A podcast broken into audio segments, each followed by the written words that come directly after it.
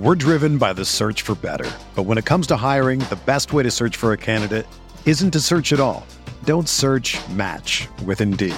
Indeed is your matching and hiring platform with over 350 million global monthly visitors, according to Indeed data, and a matching engine that helps you find quality candidates fast. Ditch the busy work. Use Indeed for scheduling, screening, and messaging so you can connect with candidates faster. Leveraging over 140 million qualifications and preferences every day, Indeed's matching engine is constantly learning from your preferences, so the more you use Indeed, the better it gets.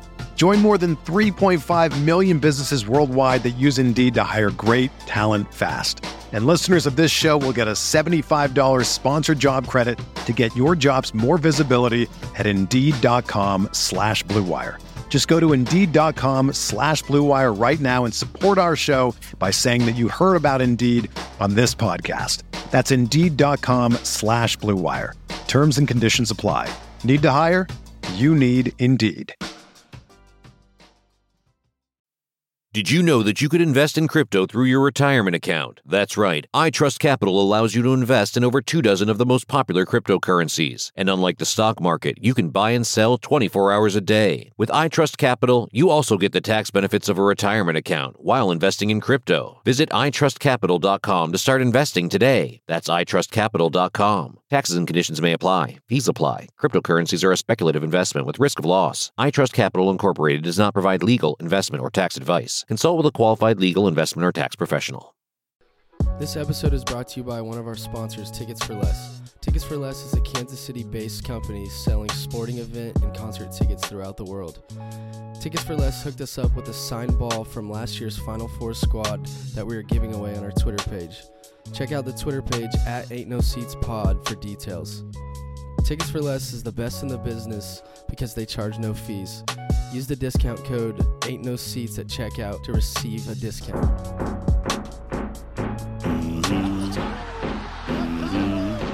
head football coach of the University of Kansas Jayhawks, Coach Les Martin. Getting throws, got Myers,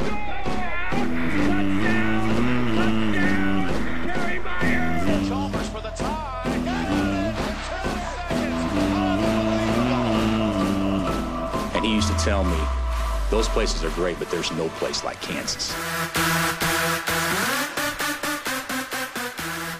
Hey, what's good? We're back. Episode eight. Is it Yes, episode sir. eight Yes, already? sir. Wow, we're at episode eight. We're flying through, and folks, this is a big episode, the biggest of them all, the biggest we've had yet. By the way, while you have time, you've got 15 seconds. Go to our app, freaking subscribe, leave a review, leave a five star rating. We need it. Ain't no seats, pod. We're back. Episode eight. Five stars only, five stars or better. Yep. B turn. What's good? Um, excited for the week. Two huge games coming up. Beat West Virginia's ass Yep. on Saturday. We knew that was coming, but I mean, was hoping K State would lose last night. West Vaugh kind of blue balled us. Yeah, Westfall they uh, they were shitty for us, and they ended up being shitty for K State. So I mean, they're just a really bad team. Yeah, Um, and how we lost in Morgantown will drive me nuts forever. I, I mean, it's something that we're gonna think about forever. Um, and when the sh- if the streak ends, that is absolutely the game we're gonna sit back and say. That's why we lost the streak. That's why the streak ended. But that doesn't matter. The main important part of this episode is we have a big guest. We have our guy, Tyshawn Taylor, an absolute freaking legend, stud, one of the best point guards I've seen in per. His second, uh, his conference season, his senior year was as good as a point guard's played. Maybe you got Devonte, you got Frank. Those guys had good years, but Tyshawn for about a month, two month stretch was insane. yeah, I was literally I was looking at his numbers the other day, and like every game's like twenty plus. Yeah, and was- obviously he was facilitating stuff and had T Rob and other scores, but that team was just so special because you started all juniors and seniors. Yeah. So we are obviously we'll get to the, we'll get you guys to that interview that's coming here in a little bit, but um before we get into that, let's let's do a little recap. Let's do a little recap of West Virginia. Let's update everybody on the Big 12. Um West Virginia game is about what we expected. I think we Yeah. did we all hammer KU minus 14? Yeah, all three of us. Yeah, I mean no offense to our guy KenPom, but he butchered that. That wasn't even Yeah. close. That was a terrible line. But what was well, Vegas' Vegas line? was 15 or I think. So I couldn't because I remember talking about that spread and we were like, I bet it's close to 20 just because Yeah. they just lost two starters and they've looked awful all year and we already lost to them. Yeah, I So I thought we'd come shocked, out and kick their I ass. really thought the KenPom was going to be off, and maybe maybe he didn't have everything updated. And I thought by the time the game came, Vegas would have it at 18 or 19 because that's what felt right. No, Vegas had it at 14, 15 range, and of course we pretty much. I mean, we really had that game by 30. I would say we ended Oh, yeah. by 25, we were but 36 with two minutes left. yeah. So Because I, I mean, my predictions were pretty wet last week. I said we're gonna kick their ass, win by 30. We were up 36 with two minutes and the the walk-ons. walk-ons. Westfall went on an 11-0 run, but Yeah, I mean, we all, uh, pretty much everyone knew we were gonna beat them pretty handily. But Yeah, and I mean, I guess there's there's not a ton to talk about from that game. I mean, Dotson continues to every game, yeah, just. I know it sounds crazy, but I'm not kidding. If you said pick a guard to have the rest of the freaking Big 12 season, Dotson might be my Yeah. guy. Like he's playing at he- such an elite level. Mhm. and he's doing everything. hmm He's, I mean, he's still hitting jumpers, getting to the lane, playing good defense, and I mean, he had eight assists on Saturday. That's the biggest thing to me is that like he's you know he's put up decent scoring numbers all year, and I think early we were like we just wish he'd put up a little more assist numbers, and now he is, and now he's not only putting up scoring numbers, he's putting up assist numbers, and you've mentioned this on the pod, he rebounds really well Yeah. for a dude of his size. It's crazy. I mean, he he's li- we said he's listed at like six two, but he looks like he's like five nine, and he looks so. he had little. five more boards on Saturday. That's ama- I think that's amazing for a point guard. By the way, folks, uh, Devon Dotson loves fake Bill Self. B turn walked up to B turn in a bar. B turn didn't walk up to him in a bar. Devon Dotson walked up to B turn in a bar Yeah. and said, "Are you the fake Bill Self guy?" Devon Va- Devon Dotson's a fan of me. yeah, I don't know. just kidding. I love him, but Yeah. yeah. I mean, that was pretty crazy. that was. DT I had mean, that after party at Brothers, and Yeah, worked out well. I went up to B-turn. Devon and said, "Hey, Devon's a bad motherfucker." Devon is. Devon is, but I mean, it's just facts. Like, dude, he is part of the reason. Like, the rest of this season has such a high ceiling to me. It's like, and even if fresh off talking to Tyshawn and AB's even compared this team to the 2012 team, but it's like when you have an elite point guard and you have an elite big man, anything can happen in March. That's what they. I mean, they say guard play is pivotal in March. You see it every year. Guards carrying teams deep in the tournament. You got to have guard play to make a run. yeah. And So we're right now, our guards can go with anyone.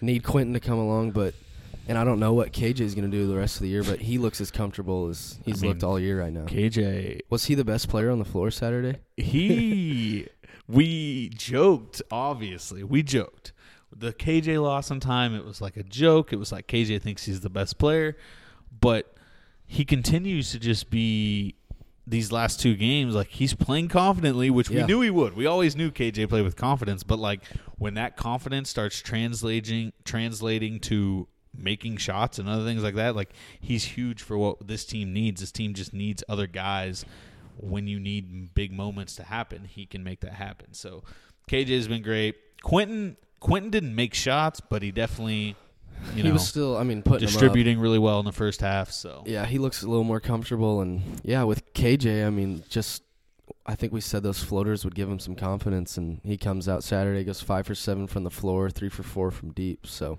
he looks he looks really comfortable, obviously. Yeah. So, and then the other big news is obviously K State host Iowa State on Saturday. They lose, so now the Hawks are just a half game back of K State. Yeah. Um, Well, they And- won last night, so Yeah, so what? I mean, it's hard because the schedules don't match up perfectly. But either way, I mean, we beat them. If we win our Yeah. next two or whatever, we're tied. So big win for the Cyclones. Sounds like they just hit a lot of shots. I was in Allen Fieldhouse. I couldn't. You were there too. I don't think we Yeah, were able to to watch, watch- a ton of it. no. I watched some highlights. It sounded like Wigginton was great. hmm Uh, big win for them. yeah.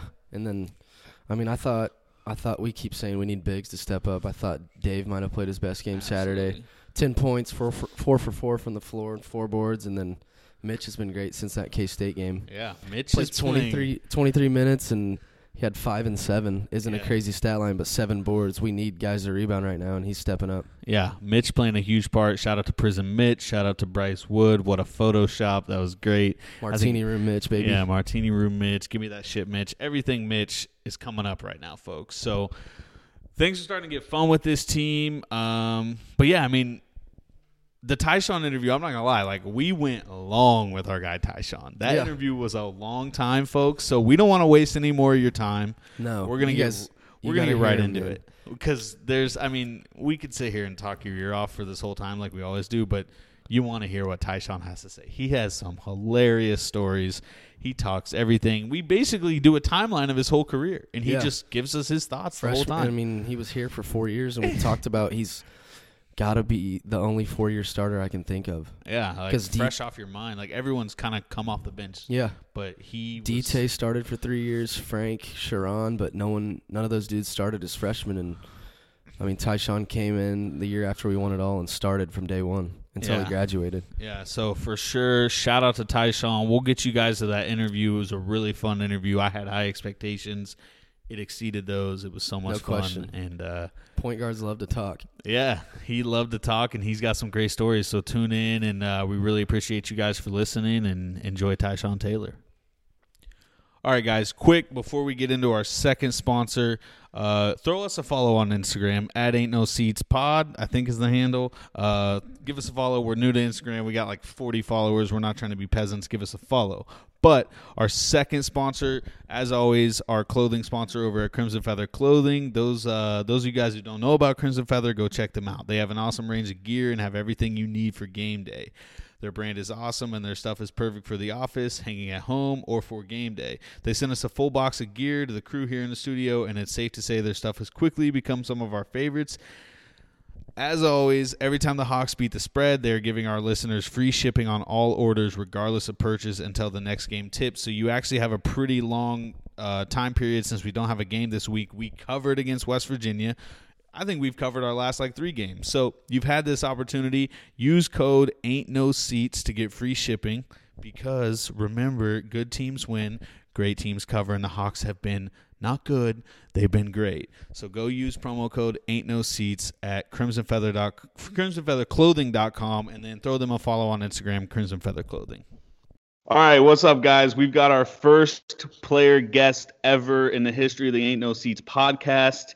He is a four year starter, a third team All American, first team All Conference, first team All Rookie team. He went to a Final Four, and most impressive, maybe, is the fact that he went 59 and 7 in Big 12 conference play over his four years. Tyshawn Taylor, what's good, Tyshawn? How you doing? What's up, fellas? What's up? Thanks for having me, man. Of course, man. Um, so can you give us like an update of what you're doing right now, like where you're playing and stuff? Um, I'm in Italy right now, uh, in Cento, Italy, close to Bologna, um, like a couple hours away from Milan. Uh, nice small city.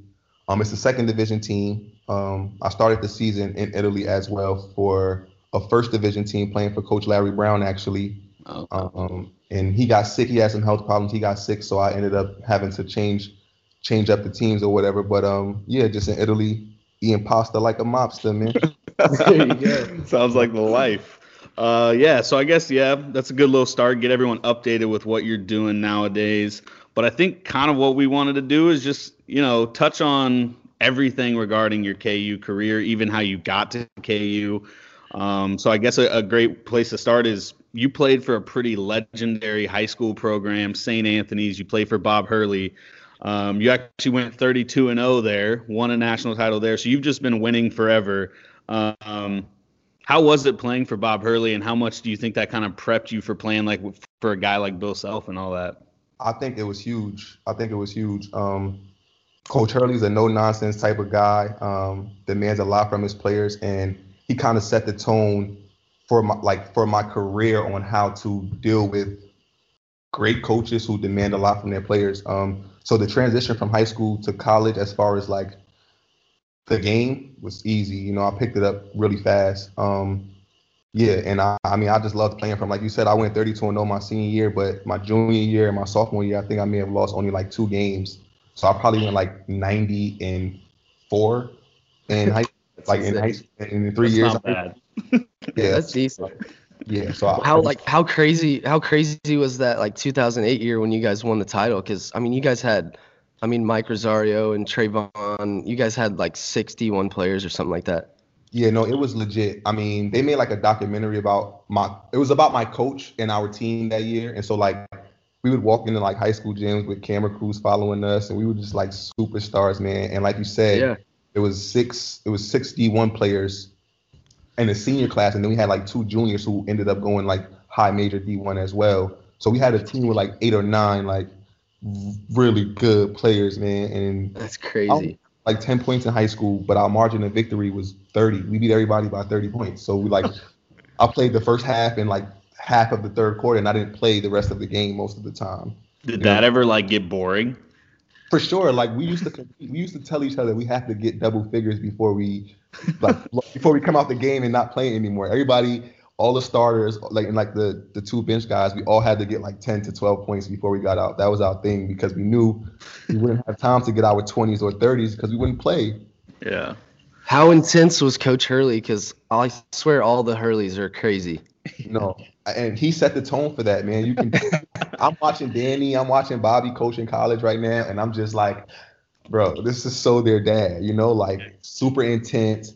I mean, and I caught him when he was at like an older stage in his life. So even the older guys will tell me like he's easy on y'all, but I, I I didn't understand that because he was a madman, you know. But he was he was well respected, and everybody everybody respected him because he knew we knew his intentions were good. You know, we knew like he was there because he wanted to be, not because he had to be. He wanted the best for us. So everybody, it was easy to it was easy to kind of fall in line and do what he wanted because we knew that he was genuine and really cared about us and wanted the best for us. So it was amazing playing for him. Yeah. So when you're at you're at St. Anthony's and then you committed and were you signed to Marquette? Bro, I was ready to go, man. Signed. Tom Crean, right? Yeah, I was ready to go, man. I went I went on so I went on a visit to Virginia Tech because Seth Greenberg was the coach at the time, and he was like at my school every day, bro. Every practice, lunchtime, I would come in the lunchroom and he'd be like in the back, like waving me down.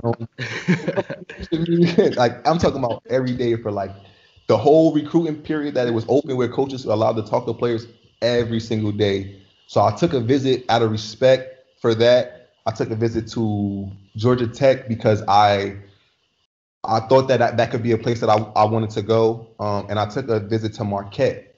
When I got to Marquette was my last visit. Tom Crean put me on the phone with D Wade. Oh, Yeah, like that was the first thing. He put me on the phone with D Wade, and I was I was like I was like a really like pretty big D Wade fan at the time. So that was huge. And then just the style of play, you know, all of my other friends from my school had committed to the Big East. I was I, I would have been able to play some games back home. So that was appealing. The Big East was super appealing, but Marquette was really like the only school that wanted me. Tom Yeah. Crean, like a guard oriented coach, so I knew that I would be able to play my style of basketball. Um, and so that was that was it. I took that third visit and committed like the next day.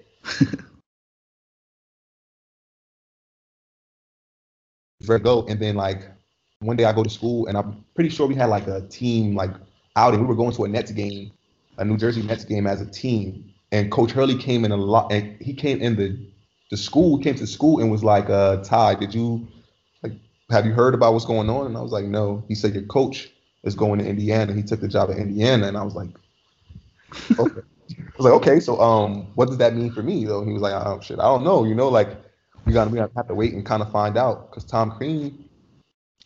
I'm not gonna say he handled it wrong, but he kind of did because he just left. He just took the job, and even the players at Marquette at the time found out, like, Yeah, that's wrong. You can you can say he handled it wrong. he kind of handled it messed up. He, he handled it messed up. I mean, I wasn't I wasn't there yet, so I- was I expecting him to be like call me first? No, but he he didn't tell them. He didn't tell any of the recruits because it was like four people who committed at that time, Yeah. and so he um he just didn't make that call. And then when he finally called me, maybe a couple weeks later, he was like he didn't even want me to go to Indiana with him. Like he wasn't even trying to like get me to switch. He actually was trying to push me to stay at Marquette because he you know his his Yeah. love for school and all of the things. And then the coach Buzz Williams, Buzz- who ended up Yeah. being great at Marquette. Bill is great.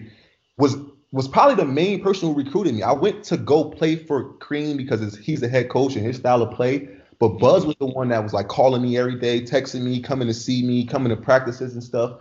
Um, so I had a relationship with him, but he never was a head coach at that level before. So I didn't know if I wanted to like risk it, kind of. You know, like I didn't know if I didn't know what to expect from him being a head coach. So that's when I opened my recruitment back up, and then kind of yeah. So first person there.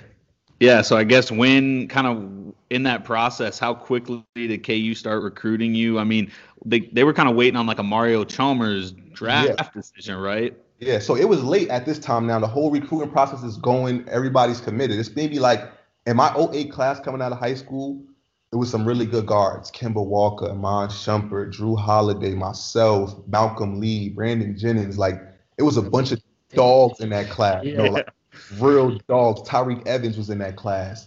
Dog. Like, and I was like a top 20 guard at the time and the only one not recruited, not committed because I had opened up my recruitment again. So me and the, I'm pretty sure it was Iman Shumpert was left.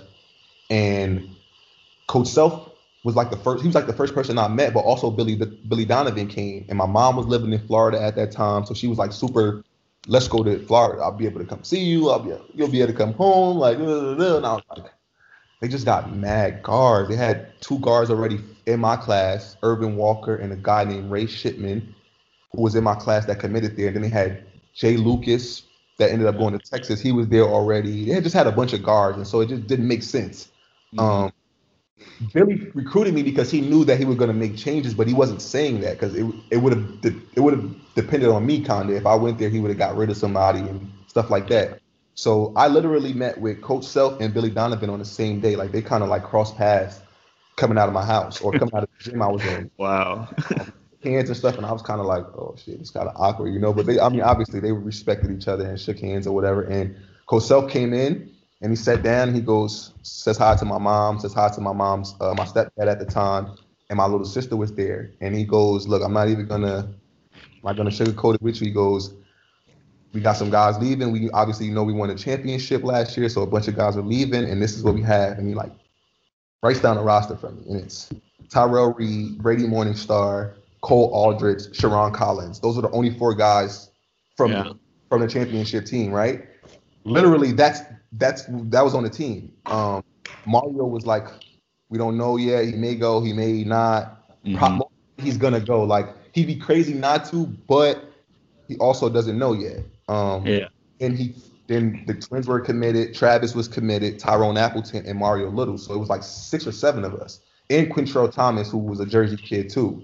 So those guys were already committed. And he went down the roster and goes, if you can't come in and start or play in this for this team with these guys, then I don't even I'm in the wrong place. He goes, I'm I'm in the wrong place. Like I'm not gonna promise you starting minutes. I'm not gonna promise you minutes at all. But if you can't come earn minutes and play with this with this group, uh, I'm I'm in the wrong place. And I go, I like, I go, Who, who's Tyrell Reed? I had Tyrell Reed. I never heard of him. He goes, uh, he goes, he's good, super athletic, shoots the shit out of the ball, a Kansas kid. So he's like, you know, he's gonna give us everything, but he's not somebody that would be like affect your minutes at all. Then I go, mm-hmm. Brady. I go, who's Brady Morningstar? He goes, you love Brady great player, is going to help the team a lot, but again, doesn't affect your minutes. He's the only person that you really would have to worry about is Tyrone Appleton. And if Mario stays, and I go, okay, I didn't know much about Tyrone. He was a JUCO kid. I didn't know much about him, but I'm sitting here saying, bro, if this if he's telling me I'm only competing with one other person, there there's there's gonna be minutes there, even if I'm not like starting and shit as a freshman. Yeah. There's gonna be minutes there, and then so I didn't commit or anything. I went on a visit, and I'm talking crazy, bro. Like I come on to visit the works, bro. They're like sitting down in the in a football stadium. They got all my high school highlights on this big jumbotron, just giving me the old like the OD crazy treatment, bro. Like it's wild, right? And that was I'm, weeks. That was weeks. Bro, it was not that long after. I'm pretty sure it was right after my birthday. My birthday's in April, so it was around the twenty. It was around the twentieth, twenty first. I remember. Um, because Russell was still at Russell was still like hanging around, and he kind of like hosted me a little bit. Sherron was still there, and you you when you came into Lawrence, you felt the effect of them like having just won. Like yeah, it was it, buzzing, bro. It was crazy. I'm talking any restaurant you go into, like knowing my name, knowing my stats, knowing where I'm coming from, and you know me, I'm just like, I'm just so green, bro. I'm just like, what? how do you know me? He goes, bro, I know everything about you. I watched the documentary and I know this and I know that. And I'm like, damn, this is crazy. These people really love basketball here. And Yeah. I, I I never was like I, I I didn't really NBA dude because I just knew the players. You know, I didn't really know the college players much until I started to get in the mix. Um, and so North Carolina was my favorite school for like since I was like a kid. And Roy Williams called me one time. And he was like, "Uh, we like Iman Shumpert. We got this guy. We got that guy." And that was the only conversation. So when Kansas came, it was like, "Bro, this is Kansas. Like, you can't turn this down. Like, are you?" And you, and you had a chance to start as a freshman. That's crazy. right? And I'm like, you, you can't turn this down. So I go on my visit, bro, and I call Coach Self probably like the next day, bro. And I'm just Yeah. like, I'm so down. like I'm so That's awesome. So, so was playing with a great guard like Sherron a huge like decision factor in coming here? I love Sherron. I love Sherron. Me and my teammates used to argue about like Sherron Collins and Tyrone and Tywon Tywon Lawson all the time. And I was like a huge Sherron Collins fan even before I was even getting recruited by Kansas. Hmm. So when when when I knew that, that that might have been me playing and being able to play a lot with him was probably the the thing that kind of pushed it over the edge for Kansas. Like that's probably why Kansas got me. Because if Sherron was leaving, I don't know if I would have went. I would have been kind of nervous, like with the with that whole new lineup, just having Cole come back and Yeah, you would have been like handed the keys to a huge little- It's program. been a little bit scary for me. I'm not gonna lie. I've always been great because I've played with other great players. That's what that's what made my job easy and made me be able to have the success I've always had because I was around other good players and my job was to just do certain things and I did them really well. You know, so that that that kind of set it over the top, man. And when I got there, Sherron embraced me like like a little brother immediately. So it was really cool. Yeah. Did you uh did you watch that Final Four game between Ty Lawson and Sherron? For sure, for sure. I Yeah, watched that. that I watched was that whole crazy. tournament. I watched that whole tournament, and Sherron, I mean, he did what Sherron did. Like he does, he did what he does, like all the time, man. He played Yeah. great, and that was a, obviously a good game.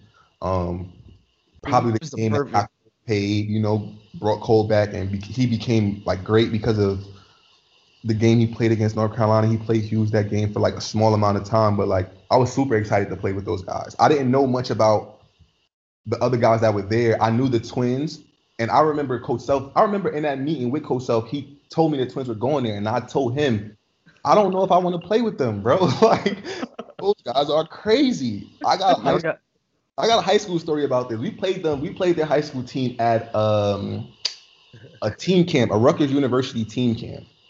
And I'm talking about, I'm telling you how good our team was. So we like busting their ass, like we killing it. And I remember one time Kieff got the ball, he did like a drop step layup and scored on my teammate. And as the ball's coming out of the net, before like it could hit the ground or whatever, Kieff grabs it and throws the ball in my man's face and hits him right in the boom, hits him right in the face. So the bench is clear, coach is clear, everybody clear. We about to fight them, right? And that was my only time ever knowing about them, having any interactions with them. So when Coach Self came and was like, "Yeah, we got the Morris twins. You might know them. They're from Philly." And I was like, "Yeah, I know them. I don't know if I want to play with them." And he goes, "So these are exactly the guys you want to play with." Now I know why you wouldn't want to because you had to play against them, but you definitely want these guys on your team. And literally became my best friends, bro. Literally. Yeah. That's awesome. Uh, so so yeah, you're going into freshman year. It's a whole new team, fresh off the national championship. Honestly, in my lifetime, that KU team probably had some of the lower expectations. One, just because people, you know, we're we're still on the honeymoon from the national title, and we lost so many guys. So like, I guess what were the expectations for you going into that season? How did the team think they were going to do compared to kind of what the fans were expecting? I think because it was so new, the only people that really knew what to expect from this whole thing was Sherron Cole, and not even Cole as much because he didn't really play a lot as a freshman. So he was still kind of green too, you know, like he wasn't like he didn't know what to expect or what the expectations were, but we learned fast. I mean, like you said, we weren't like really good coming out the gate. We struggled early. We had some tough games, a couple tough losses, and it didn't feel like we were like like letting people down or like the fans were like disappointed because like you said everybody understood that this was a brand new team we had seven we had what five freshmen two juco guys and a team of guys who didn't play ever brady Yeah. Tom Cole. They didn't really play, so it was not expectations because you're Kansas and you have to like you want to do good and you got to kind of like keep keep the chains moving. Um, but we didn't feel we didn't feel that. I mean, we may have Yeah. put it on ourselves, but like the outside, it, it didn't feel like you know like we we had to win like we had to come back and win another national championship. I didn't Yeah. feel that pressure at like I, I didn't feel that pressure at all. And as Yeah. a freshman, like I said, I was green, so I'm just trying to play hard. I'm just trying to get on the court and play good. Like just don't embarrass yourself, bro. Like, just play good. You know, like just play just just play good. Just be solid and not just don't fuck up. You know, like that's my biggest thing. Yeah, and that I mean that team still went 14 and 2 in the Big 12, won the Big 12 and Yeah. I mean, looked good early on in the tournament and then I mean the Michigan State game is obviously a little depressing, but I mean you guys controlled that whole game. Kalin Lucas against Sherron was Yeah, a pretty crazy I- matchup. I think that's that was the that was the worst time for our inexperience. And I say inexperience, and that's crazy because at that like halfway through the season, you're not really freshmen anymore. But those guys were like legit not freshmen. They were like older. Kalin Lucas was a senior. Then they had a, a junior. Then they had another guy who was a senior who was at point guard. A young Draymond was on that Yeah, team, right? Uh, yeah, he was a freshman that year, but I mean, he he was who he was, you know, playmaker, you know, making it making the game easy for his teammates. He was a dog, you know, so they had a good team. And I'm pretty sure we played them earlier that year at Michigan, if I'm not uh, at They, they smoked us. Yeah, so we Yeah, that already was a blowout. that game, kind of understanding the like how good they were. We knew how good they were, so we definitely played better. But they were they, they were just a better team. You know what I mean? Like they were just better. Um, and that's tough. I mean, that's hard to say, but I could say it now. They were a better team than we were at the time. They were more experienced. They had been there before with with their whole roster besides Draymond. But he it didn't take him much time to fit right in with those guys. You know? Yeah. Yeah. So, so your freshman year ends, and then you go to New Zealand, right, for the under 19 USA team. Yeah. So And that that team had like Klay Thompson and Gordon uh, Hayward, Gordon, yeah, Gordon Hayward, and you led the team in scoring, right? I was easily the best player, bro. Yeah. Easily, and they'll tell you that too. And they'll tell you that. I actually worked out with Klay like maybe a couple of summers ago when I was in Cali. I was visiting T Rob, me and Mario Little, and we uh Michael uh, Klay's brother played on our TBT tournament a couple years ago because one of us played with him in the D League or something.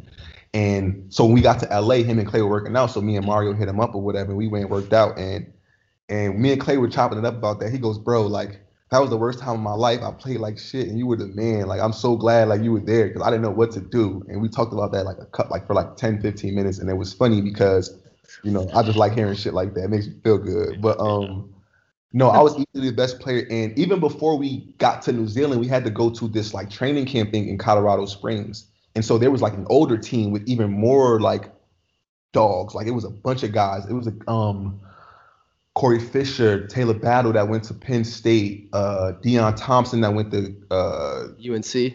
UNC, freaking oh my god, so many guys. Uh it was like guys that didn't even make the team that were like pros right now. On Yeah. Both on both on our team and the other team. It was just so many guys there. And I was again, hands down the, the best in, for my age. Like it wasn't even wasn't even close. I mean, Hayward and Thompson are like NBA All Stars. That's crazy. Klay's a three-time champion. You know, like yeah. He never Yeah. no misses. Yeah. Yeah, Shelvin Mack, who's also a pro, was on that team. Ashton Gibbs, who went to Pittsburgh, who had a great college career, was on that team. Uh, Arnett Moultrie, who ended up getting drafted and having some time in the league, was on that team. Um, Trey Tom Trey Thompkins, who went to University of Georgia, who plays over here in like Real Madrid, who's had a great college career and is having a good overseas career, was on that team. Um, who else am I missing? Yeah, that's pretty much it. It was some dogs though. Yeah. So obviously you had that huge summer after the freshman sophomore year. Uh, so then expectations kind of changed.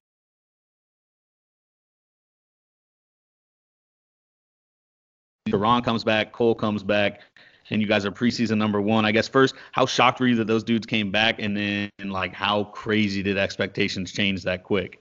Bro, I don't know how Coach Self does it though? Like because un, up until that point, which was that year when we got Xavier, Coach Self hadn't had any one and done guys, but he had one and done players. Like he had guys who could have been one and done, Yeah, but like Brandon Rush, those guys. and like he had guys that should have probably been one and done, but just I don't I don't know. I don't know why they did it, but going into to the years when when we played, that was the thing. That became the thing to do. So people weren't like if you're not if I can't go one and done, I don't want to go to your school. So when we got NBA, coach was like, we gotta he gotta be the he gotta be the guy to set the tone for this so other guys can know, okay, they can come to Kansas and be one and done. They don't have to be a three, four year guy if they come to Kansas.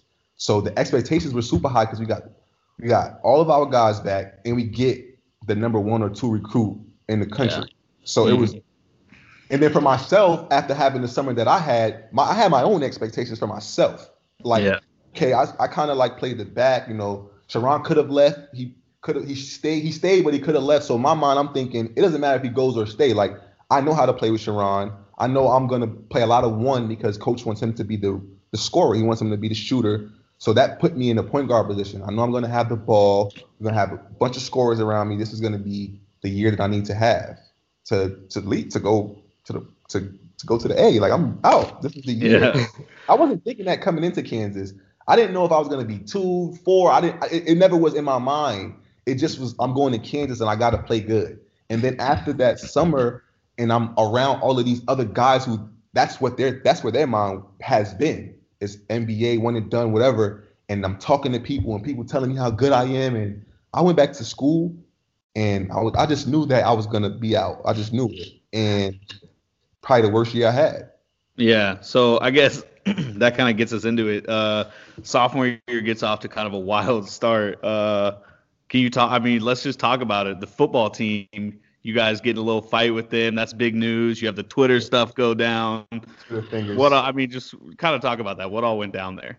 Man, so it, it's a, it's like a it was like a like a long history, and I'm sure that any any college in the world you go to, there's like besides maybe like one or two when the football team and the basketball team are at a higher level or at the same level, Alabama or freaking I don't I don't even know what schools those are, but I'm sure Yeah. those are the only schools that don't. But when it's a, like a disconnect in how good one or the other is, there's always going to be this weird tension because I mean, as big as these campuses are, for some reason the athletes deal with the same women for some reason, and this is what this whole issue was about was girls, right? Yeah. Well, not my girl, but some, you know, one of my teammates had a thing with one of the football players' ex-girlfriend or current girlfriend, and blah blah blah. So it was just a lot of like he say, she, she say, back and forth between us via the girls, right? So my one of my friends or teammates would say something to the girl, she'd run back and say it to the football player. He'd say something to her, she'd run back and tell us, and then it got to the point where it's like, move, shorty, you got to get out the way. What you like? What you say, bro? Like, you know what I mean? Now it's like a a face to now we got to have these conversations face to face, mm-hmm. not through other people, and you just can't put that many dudes with that much tension in the same rooms. And we had classes together, we ate together, tutoring, like we were around each other too much, and it was just like dirty looks, bumps, you know what I mean? Like just little Yeah. little kids. Just slowly, like slowly getting to a boiling point. bro. And the day that this happened, it was like a, the night before that, the girl was like in in one of one of the basketball, one of our rooms, and so we were all chilling, playing 2K or whatever. We chilling, and the dude calls her. So.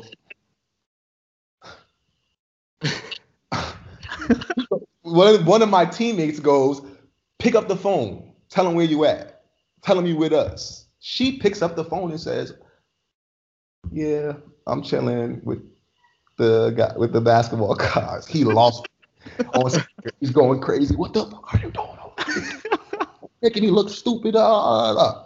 But he starts like, as he's talking and yelling at her, he starts disrespecting us, like hanging around with them weak ass niggas, da, da, da, da, like just starts going in. And so so now it's like, all right, cool. So we're gonna have to have this conversation again in person. It's not gonna be a third party, it's gonna be a person. Go to the training table the next day and what would you what you said on the phone last night, bro? that's kind of how it happened. And then we go outside. like this whole is weird because we seen the video, we seen the tape of like the parking lot, so you can see like six or seven of us basketball players walking out the door right at one time, and then you just see like 30 football players follow us. Oh, no. Bunch of them. Obviously, there's 100 football players on the team. It's 10 of us. We just Yeah, just that's extreme. just so the Twins had like three or four of their homies in town. T. Rob had like That's good. his homies in. That was per working out for us perfectly, right? So you know, we like kind of like standing like face to face. kind of jumped off the porch and punched one of the twins' cousins. T. Rob got blindsided, and it kind of just kind of broke out, and we just kind of spread out all over this parking lot, in which is now, I guess it's the same parking lot right by Allen Fieldhouse, and that building that was there now is like a new building, but it was like the training was like what we ate at and stuff, um, right across the street from the from the towers, and we just in that parking lot. And it's a fight going on over there. It's a fight going on over here. This guy get his head kicked in over here, bro. And the only thing I remember, the only thing I remember from that fight, like vividly remember, is the walkout and the and me walking in with my finger hanging like my thumb. If you can envision- put your hand and you make a five like this, facing your face, right? The point of my thumb was facing down, and the, the ball Ugh. like in my palm, bro. It was like this part of Damn. my thumb was like here. I didn't feel it though. I just felt all this adrenaline, and then Mario goes tie like your hand. And I look at my hand and I, I lost it. Oh my god, shit! What the? and I like, I punched it like when I was like throwing some punches, and this is where I incriminated myself because when I'm like throwing punches, I hit a freaking a car like rear view mirror. I hit a mirror and the mirror like I've seen I remember seeing a mirror like fly up in the air. But I didn't I didn't feel that it, it messed my hand up. So I just continued to do what I do. And then you heard sirens, everybody like dispersed. I remember running to like the training room, like where we where our locker room was, and the training room was connected. And Rio was like, Your hand, your hand. I looked at my hand, and then with no practice or anything. So I come in there with my hand tore up, and the trainers are like, What happened? What what did you do? Yeah. Where did you come from? Nobody knew what was going on unless you were in that like training table area. If you weren't there, you didn't know what was going on. It just was a bunch of people running around.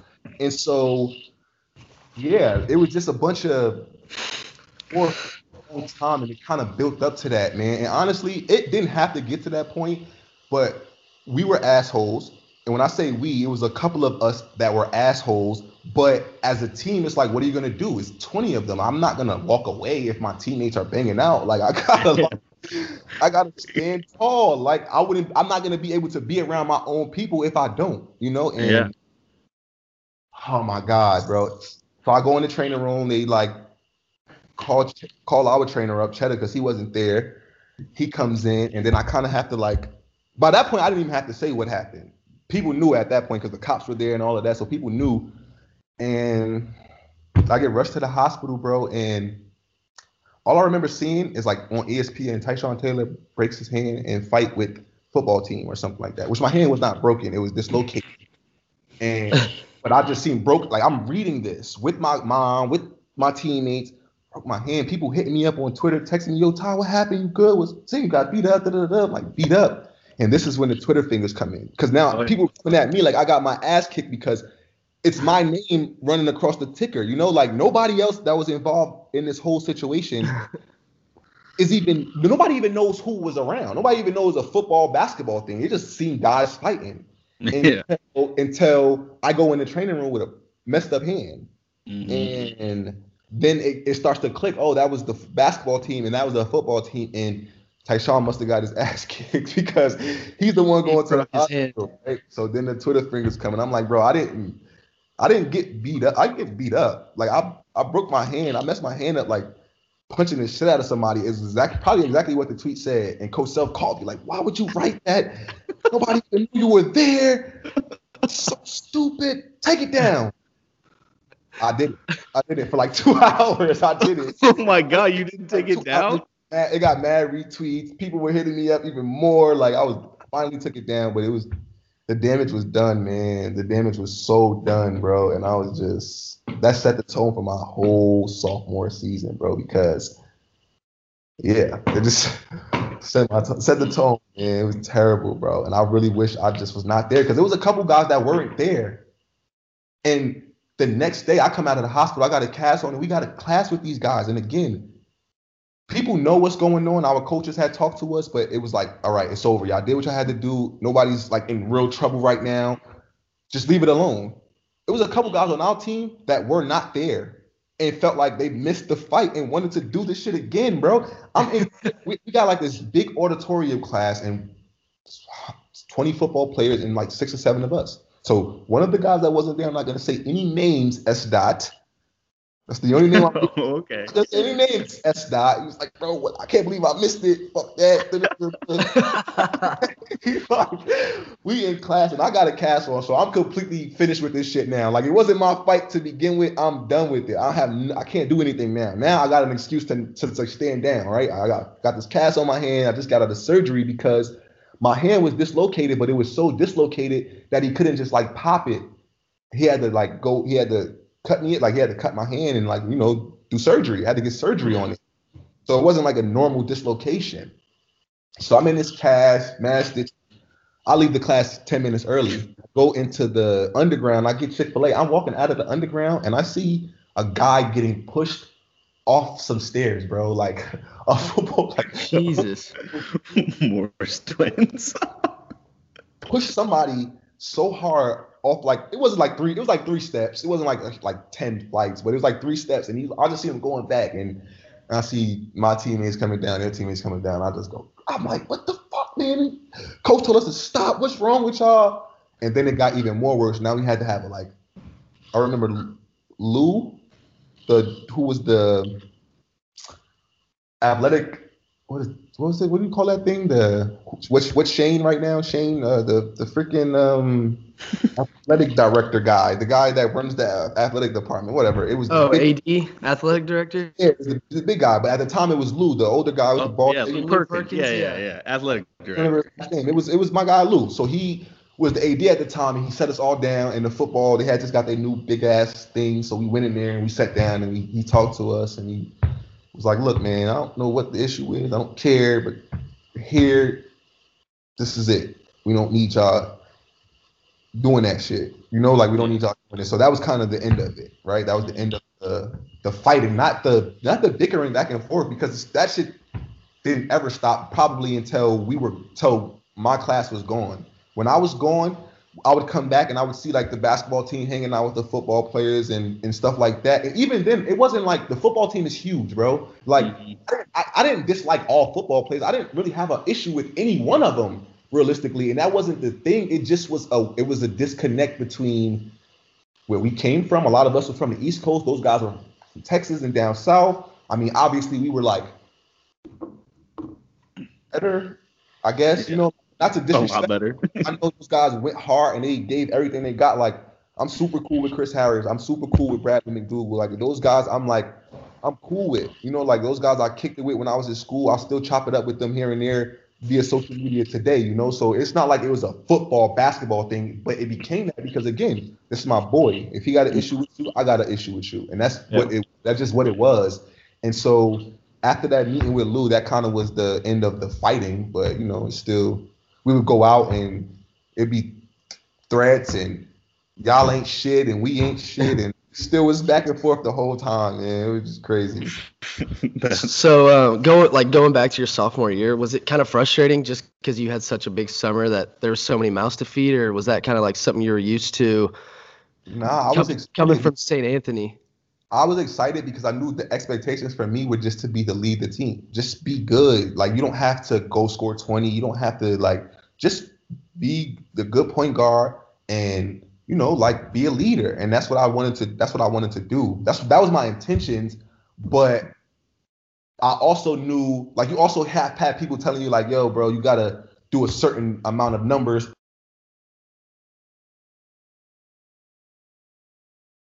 I didn't have like it wasn't my goal to go out there and just shoot every ball or score all the points. I knew how good our team was, and I knew that with the success of our teams, every, every everything gets highlighted. Your play gets highlighted if we win. The five or six assists you have, the two or three steals, the 12 points you get, that shit will take you a long way because you're doing it on a team with other pros and other good people. So yeah, but I couldn't even do that, bro. Like that was one thing. And then I also remember like one after I don't know, I don't remember. I don't remember one loss we had. I was doing an interview and the guy asked us about like our roles on the team. Bro, stuck my foot right in my mouth because I was like, I don't know if any of the guys know the role on their team. I, I think it's confusing. Everybody's confused about their roles, bro. And I just remember like we did our we did our interviews first, and then Coach Self would go in while we would be like warming up and stretching and stuff. So we did ours. They asked me that, and then I go. He goes out. He does his thing, and he comes back in the gym and goes, "Oh, so nobody knows their roles around here, huh, Taylor?" and I look back like, "Is he joking?" He goes, uh, "I'll you your role right now," and I'm telling you, bro. When I tell you, I may have like, I may have sub. If I looked at him wrong, sub. If I like, if I was like, bro, I, bro, I couldn't, I couldn't pass gas around that dude without him making run, without him talking about.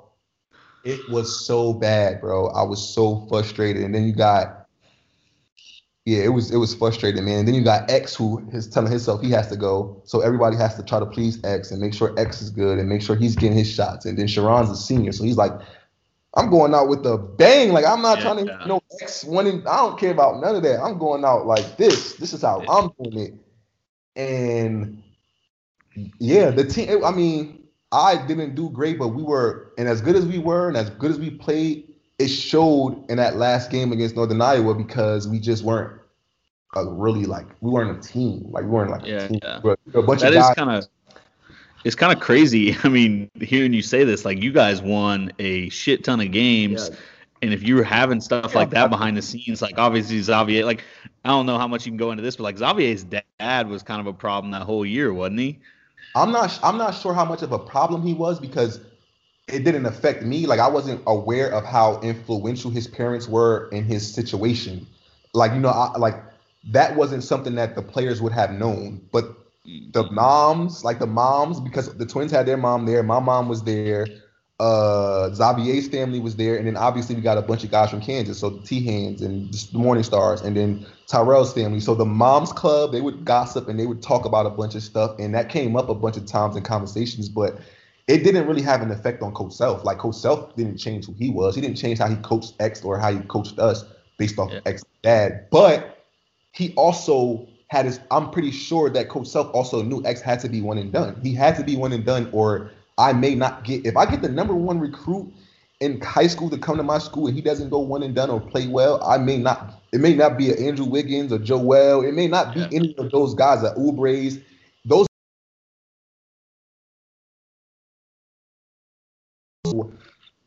He he also like had a lot of influence in trying to like you know wanting to wanting to make sure that X was comfortable, you know. And obviously, you, as a freshman, you go through those ups and downs. So X had his moments. He had some really good games. He had some shitty games, but I mean, he was a great kid. He was cool to be around. He wasn't a bad teammate. He just, I don't know, it just, it just. I mean, we like I said, we played good. We were thirty three and three that year. That was talent wise. That probably was the best team I played on my four years. From like top to mm-hmm. bottom roster wise, we were a complete team.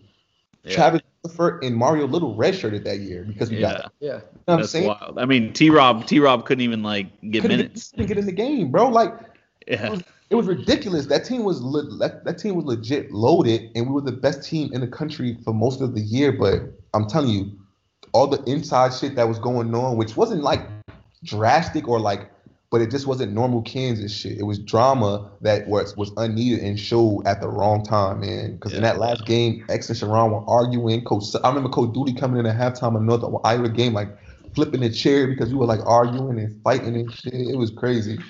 Yeah. was So, yeah, I mean, I guess sophomore year, obviously, you had those issues.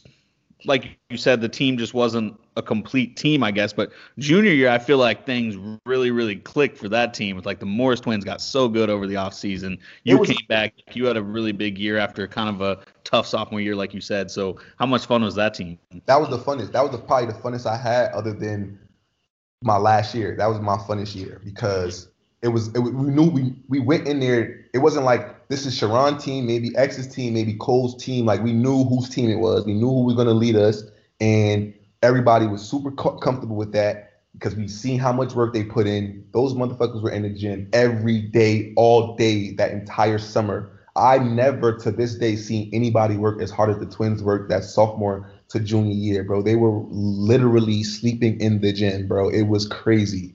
That's Everything was we're going to the gym. We're in the gym. Where you at, Todd? We're in the gym. And I'm like, I'm in there, but I'm not like they were like, in there, in there. It was crazy, bro. So we already knew going into that year, we knew what to expect. The only kind of loophole was getting another one and done guy who we got a big fit in and make happy. You know, we got Josh Selby that year. Oh yeah. Like a not that we didn't like Josh, we loved Josh. We thought he could help us, but we didn't know what what type of time he was coming in on. Like what he what he, what in his mind he thought he needed to do to go, right? So him not being able to play those first that first like month or so, whatever it was, because he had whatever issues he had, he couldn't play. It kind of like okay, we were good, we were comfortable. Then he came in, he played really good, and then it got kind of got a little tricky once he stopped playing because then his you know, it just Yeah. he just wasn't happy, you know. Then again, Yeah. there, my mom was there, the twins' mom still, we still got you know, all the family there. So there's a lot of that type of shit going on. But again, it was just clear who the leaders were and who was gonna win games and lead us. And the twins were great. I played really good. Brady, I mean, uh, Tyrel was huge. Brady was huge. Uh, Travis was good that year. Elijah played good, and T. Rob was amazing that year. Yeah, But Kieff and Mook, man, that they, I mean, they were just what they were. I mean, it, it makes it makes sense that they were sleeping in the gym because they were unstoppable together that year. Bro, I'm telling you, bro. Like, Like those I- two, obviously they're like related and stuff and twins, so they play well together. But like no one in the country could stop them that year. it's a different type of connection that they got, bro. I'm talking about throwing lives to each other, not even Yeah. like looking and shit. It's ridiculous, bro. But again, that doesn't surprise me because I had seen that. Like they do shit like finish each other's sentences, bro. It's crazy. But so like like we knew the connection, but just the work that they put in and and, and seeing it and you're like seeing damn that shit actually works, bro. Like being in the gym, it gets you like it actually works, you know, like and they they were in there, man, and they led us far, bro. And again, we we ended short, but I don't. You always feel like it's not a success when you don't win a championship because that's what you play for. But like, I didn't feel terrible about that year at all, bro. I enjoyed mm-hmm. playing that whole year. It was good. Like, you know, it was fun. Yeah. So I guess let's get to probably the I would say the most fun just for like fans, especially in regards to your career, because like so senior year comes and it's almost like it's kind of similar to that freshman year. Like so many people left, and now you've got kind of a whole new element to the team. It's clearly you and T Rob's team, but then you're like, well, who the hell else is gonna score? We got like six guys. Like what's gonna go on here? So. uh did you feel like expectations were kind of low that year? I mean, you guys were like 14th in the country to start the year. I mean, for us, the expectations are never low. For our fans, they're never low. Like we always are Kansas. We always got something that we're playing for, and whether we make it to a national championship or a Final Four, we gotta win the conference, right? Like we have to. That's, that's a must. So it's like it's never really low expectations. We have high expectations because we got some shit that we gotta accomplish. But the what the one thing I can say about that team is Coach Self was super understanding as to how untalented we were top to bottom. Yeah. Not respecting our team because I love all of those guys deep down in my heart, like Kevin Young, uh, Jeff Withey, Justin Wesley, Niko Roberts, Merv Lindsay, like like all of those guys. Naadir was a freshman that year. Freaking who am I missing? Who am I, I mean- missing?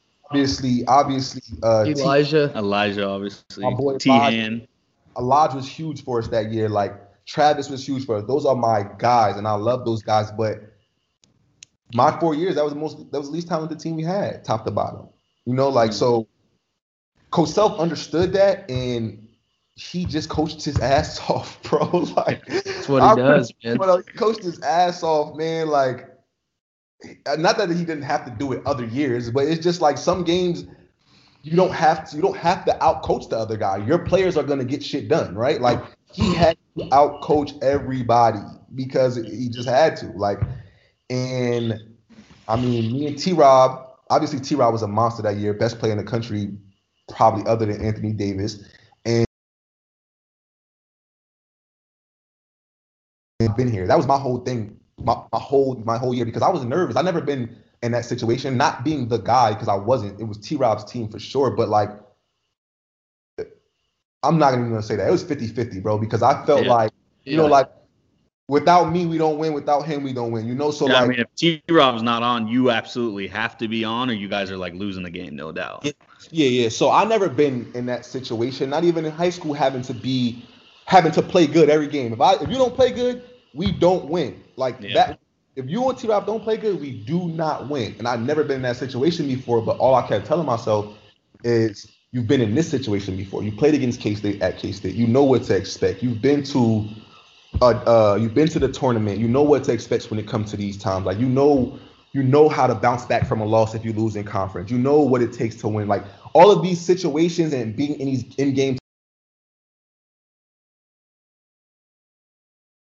at home that year, it's like every possession I'm telling myself, bro, you this is shit. This, you've been here before, bro. Just like so I think I played good just based off my experience, just based off of knowing I had to play good for us to win. And, you know, just having Coach Self's ultimate confidence, bro. I couldn't he couldn't take me out, right? Like he couldn't like he couldn't like not play me, right? So it was Yeah. like, fuck, just go like just go play. You're gonna play. He ain't gonna you, not like just be super confident. I shot the best from the three point I've, I've ever shot in my life. Still, I think uh I think a good example of that is like so that Duke game in the Maui. You uh I mean I think a lot of people got after you on Twitter for that game. You had some turn you I mean you had uh, some high turnovers, but I remember you saying or I think I've read somewhere like Bill wasn't even mad, was he? He was like, "Yo, you were just trying to do a ton of stuff for us because you have to." So obviously, he's cool with you turning the ball over because you were trying to make things happen. Yeah, I think that was. I think that that that me playing not so great in that game kind of set the tone for the rest of the year for me, bro. If that game happened in, if that game didn't happen in like November or December, it went- oh, I'm pretty sure it was November. It was Thanksgiving time. If that didn't happen in November, bro, that that could have easily happened in the tournament or like in the conference, right? Like I needed to get kind of get that out because there's no there's no secret that I turned the ball over a lot, right? And mm-hmm. it, again, Coach Self, you know, he helped me out saying that, you know, I had to do a lot and stuff like that. But I never naturally was a point guard either. I never really had to play that position until I got to Kansas. That that wasn't my natural position. You know, I just was a guard. I just put me out there. You're gonna, gonna play hard. You're gonna play defense. He's gonna do some good shit for you. You're gonna make stuff happen. But I never really had to like control the team, set the tempo, control the tempo, like you know, get other people involved. It was more like go get yours and then try to, you know. So it was just something new for me. And then with the pressure of having to be good, you have to be good. It was like I wanted to do everything right. I wanted to make every play for us. I wanted to be the guy, you know. And that was early. That was before it was established that T. Rob was going to be. Not that he, we didn't know he was going to be a dog because we expected it, but it just didn't happen yet. He wasn't. It was it was early. It was November, so nobody had really been established of who we are as a team. So I mm-hmm. was forcing a lot of stuff, doing a lot of things, and I did. I remember I remember one tweet, and I think about this shit all the time to this day. One, I, I got a tweet from a girl that said, "I hope Tyshawn falls out of the plane over whatever ocean we were flying over." yeah, bro, that hurts. I like. I was in tears for a while after that game, bro. That was a hard game for me, bro. I scored my thousand point that game, and I don't even remember that. I just remember the turnovers. I remember the turnover that pretty much lost us the game. It was like a charge. Mind you, 11, 11 turnovers. I had three charges that game. Which kind Yeah, I of thought we got a bad whistle that game. Yeah, those don't count. We still we were still in position to win that game. Is the crazy thing. Yeah, they no, hit, it- they hit a three got- late. Tyler Thornton or whatever. Tyler Thornton. I just I just commented on his picture on Instagram because I guess Duke was in Maui this year, and they were going with like a bunch of shit. And he replayed that, and I was like, yeah. No, I still. I'm pretty sure that game was like the day before Thanksgiving because everyone was giving you shit on Twitter, and then you tweeted. I still, I don't know how I remember this, but you're like, "Man, go hang out with your family and shit. Stop fucking tweeting me." Yeah, bro. Like I'm in Hawaii eating McDonald's for Thanksgiving. I remember that. And y'all sitting here like fucking with me. I'm in Hawaii eating McDonald's for Thanksgiving. My family isn't here. Like, leave me alone. You think I don't know? I just fucking sucked, bro. Like, I get it. You know, like I was hard. I'm that's probably one of the worst things about me is how hard I am on myself because I mean anybody that's ever coached me or been around me knows that I like I don't want to be like not good. I want to I want to make people happy. I want to like I want to like I want to do the right things for the most part. Like my intentions are Yeah. usually always good. You know what I'm saying? Like I may fuck up here and there, but my intentions are never that. They're always to do good. And so like that shit sat with me for a while, but I also was like, what you know what I mean? Like I'm a basketball player, man. That shit we got a hundred more games, man. I know I know how good I am because I didn't other than 11 turnovers, I had a decent tournament. I played good that Oh, game, yeah. decent that game. So like I was just like, bro, you cut down a couple of those turnovers, it's a whole different game. I mean, Yeah. it was almost a it was a learning lesson pretty much for you. I'm sure. I mean, Uh, you still had an incredible senior year. I mean, Big 12 play, you started going off. I remember the Iowa State game at Allen Fieldhouse. You had, I think, close to 30, and everyone else struggled. But do you remember that game at all? I do remember the Iowa State game at home because Royce White was like huge on the scouting report that year, how good he was and how like how we had to like blah blah blah. And I always was a huge fan of Diante Garrett, and so I had to play against him. That every time I played against him, I was like super like I was I was ready for that game. You know, that was a game that I always wanted to play good because he was a tough guard. He was tough to guard, tough tough to play against. Um, and they obviously they just were a good team, and they just always gave us Yeah. some shit. They were really good that year. They were good that year. So um, I do remember that. I remember hitting a bunch of threes, and again, I was never a shooter ever. I'm not a shooter, but I shot the shit out of the ball that year because I had crazy amount of confidence. My coaches, my teammates, and just like the twins from sophomore to junior year, that junior to senior year, that's all I did, bro. Shoot the ball in the gym all day. That's just what I did. I was just in there all the time, you know, just getting shots up, getting shots up. Me and Coach Dooley on the gun, pick and roll work, like just every single day. Me, Coach Dooley, not there. Like we were just in there every day, bro. And so like the work showed, and yeah, man, I can I can remember. I remember pretty much everything about that year, bro. I remember that Baylor game when they came in Yeah, there. that's what I was about to bring that game up. I Bro, feel like that- that's the game that kind of like put you guys like people started respecting KU that year finally after that game because that was like I think we were ranked number two and they were four or something. Yeah, it was a top five matchup for sure.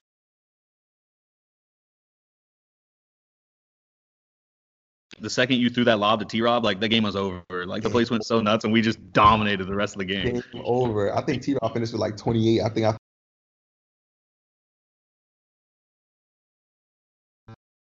But yeah, they were like undefeated coming in there talking big shit, and we smacked. them. I, think- I think we beat them bad. We beat them on like a dub or something. Like we kicked their ass. It wasn't even close. I don't think. No. if I remember correctly. Um, and obviously they had pro after pro after uh, potential pro on that team. You know, like Quincy, Quincy Miller, uh, Perry Jones, Pierre Jackson was one of my favorite players still to this day. Um, bunch of guys, man, they were really good. That Quincy Acy was one of my favorite players still to this day, man. He had a good Yeah, ass they had pros everywhere on that team. it's a good ass team, and we bust their ass, man. Um, I remember playing at K State, and the fans giving me such a hard time, and I played good as hell that game too. I remember hitting a three and turning around, telling the crowd to shut the fuck up. It's one of the highlights, like Yeah, Yeah, yeah, yeah. one of the highlights that's on that video, and I like turned around, and I was like, shut the fuck up, because I you hit a three. let them know, though. Fuck, They were like on me. They were like on me that whole game. You suck, Taylor. Turnover, Taylor. Da da da da da. Killing me, and I just was like, yeah, I'm going out like that. And I always got up for K State. I like those guys. I had friends on that team, so that was a game that I always, always got up for. Um, and those Missouri matchups, man. Uh, somebody posted a picture of of Mike Dixon taking a charge on me. Yeah, we were gonna bring that up. Ugh. I thought there was a Trash. there was some bullshit calls at Mizzou. The charging calls were awful. T Rob ended up getting a bad call at the end of the game too, and I got one that probably was the game. I remember missing two free throws in that game. So you know it's cra- so so crazy, right? I don't know if it was to like win or to put us up one or to tie it, but I missed some big free throws in that game late, like huge free throws that kind of could have like changed how the game went. I'm pretty sure, even after the charge. Um, and I remember texting my homie and like, bro, like, I can't believe I just missed those free throws. I'm like too old for this shit. I'm like a senior. You missing the free throws in a big time situation. He goes, bro, don't worry about it. Keep your head up. It's a long season. You're gonna be in that situation again. Maybe not with the same team, but you're gonna be in that situation again, and you're gonna knock them shits down. And so we lose to Missouri. It was a tough loss because obviously the whole End of the rivalry. and I mean, yeah, the end of a rivalry, but we also knew we had to play them one more time, and we knew that we may could see them again in a tournament or something. So we weren't thinking that early about the rivalry ending just yet, but they just were. It just was Missouri. T, the shit happened with T. Rob mom the year before, and the fans were terrible to him. There, like saying mean ass shit. Like Missouri fans were just not like he, even K State fans were tough, but they were like respectful about it for the most part. It was a couple assholes care, but Missouri fans just seem to be a cons- like a group of assholes. They just seem to shitty people. yeah, it just seemed to be that way. And I'm sure it's not, but uh, you know, the rivalry game, fans are into it. They're like super, you know, I get it, but like it's just certain lines as a fan you shouldn't cross. And that is one thing that I just never could get with was the T Rob thing. And then the, the next year, see, like the next year they did the uh they put my phone number on like flyers for puppies and like I'm selling puppies or some shit like that. Oh God. People on my phone all day, every day for some freaking pit bull tricolor pu- puppies that I did not have. and I'm talking like crazy. I call Coach Self like, yo, what am I supposed to do about this? He goes, bro, shut your phone off. Mind you, we had like two games before this happened. I'm like, bro, I can't shut my phone off until we play them. He goes, well, like I don't know what to tell you. So it was just super annoying. And then it was like an old fan at the Missouri game that was like on my ass. He looked like uh Colonel Sanders. I remember he had a white beard and white mustache, white hair, old guy, old guy, but he was a heckler, bro, like a good one too. Like I had like so good, I had to say something back. Like, like such an old ass up, you know, like chill. And so that was like a good game. And then obviously those guys are all like I it was no like rivalry between the players. We liked each other. We liked competing against each other. I love Kim English. I love Mike Dixon, uh, Marcus Denmon. Like those guys, I loved playing against those guys. I knew what I knew it was going to be a good game. So that was always fun to play. I just didn't like Missouri, you know. So Yeah. um, So uh so obviously that, that loss at Missouri was rough. It sucked. Questionable calls, but we got we got the last word with the the last home game. Um, I think that's what a lot of people want to hear you talk about. I mean, I think the thing about that game is that T Rob had the block, T Han had the big threes, but like you really won us that game. You had the free throws, you had the backdoor cut with the dunk, you had the three in overtime. Like you did so many things where I feel like you almost don't get enough credit for winning that game. I think I had 11 points in overtime, or like nine points. I, I, matter of fact, I think I had every one of our points in overtime except maybe one, if I'm not mistaken. And I watched that game like a bunch of times because I That's the that's the best game to ever watch, man. Because like Oh, you I- said earlier, we were down 19 and came back. Yeah, I still don't know how we won it, bro. It was ridiculous. The fans were crazy that game. Um, like late in the game, because obviously it was a stretch there where they didn't have anything to cheer about. Like it was like No, like a 10 minute stretch where they had nothing to cheer about. T Rob got in foul trouble. Jeff went down early because he had like sprained his ankle or something. Like it just was not looking good. I remember being in the game one time. It was me, Elijah, Kevin Young, Justin Wesley, and Teahan. maybe Teahan, but I don't even know if it was T. He played well that day, man. He hit big threes against I'm Mizzou. pretty sure he was not shooting the ball. I'm pretty sure Teahan was not shooting the ball great that year, but hit big threes in both Missouri games. Yeah, it went six for six on the year in those games. Missouri, right? Exactly. Yeah. For three in both games. So he was he was huge in both of those games. Um, but yeah, man, I still to this day just don't know how we won that game, bro. Like they were just so good. They were shooting a shot of the ball. They were playing small, so it, it messed us up because Jeff was guarding Kim English. Yeah, Jeff always struggled against Mizzou because they didn't Couldn't- really have any bigs. Yeah, he couldn't play against him, man. He just he just couldn't. Um, so yeah, that was that's the that's my favorite game I've ever played in. To to this day, is the best game I've ever played in. Um, ridiculous, man. I'm I'm pretty sure they probably think it was some questionable calls down the end too, but not as questionable as those fucking charges in Missouri. So I Yeah, don't want, those were trash. Yeah, we're even. We're I even. Want to hear it, but like I said, I love competing against those guys, man. They had a great year that year. They were really good, but we just had to finish it strong, man. I'm so glad we did. Yeah. But uh, I think the play that doesn't like get talked about enough in that Mizzou game is I think we were down two and you got to the other you got to the other end of the floor in like two dribbles. So Coach Self, me and Coach Self just had a conversation about this when I was in Kansas recently. Um, he goes, "That's just still the most athletic play I've ever seen in my life." He said, "You got baseline to baseline in two dribbles, and I just don't know how." And he goes, "I showed that video to he had like this A camp, right? You Yeah. showed it at like the it's like a bunch of grown men that came in and played or something.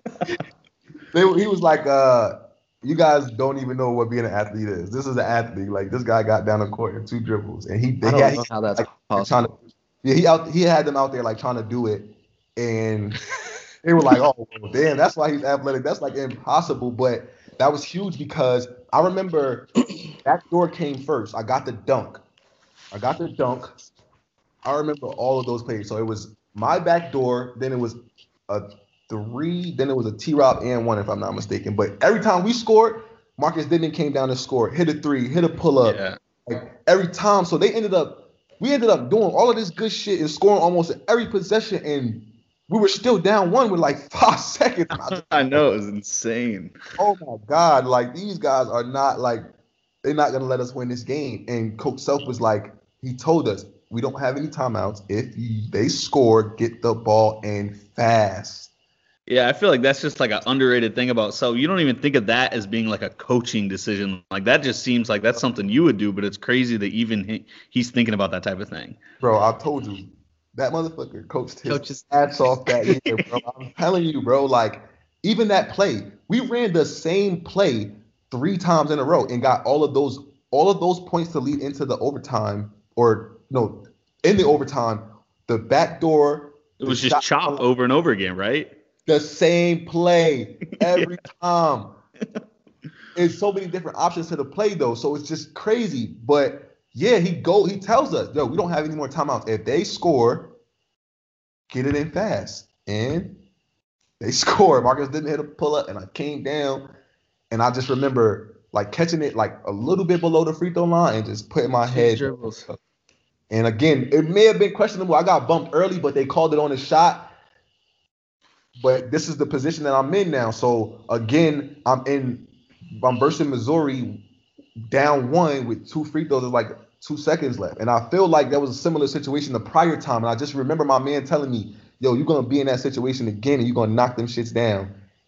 And knock them down. Iced it. And then he Sorry, cra- yeah.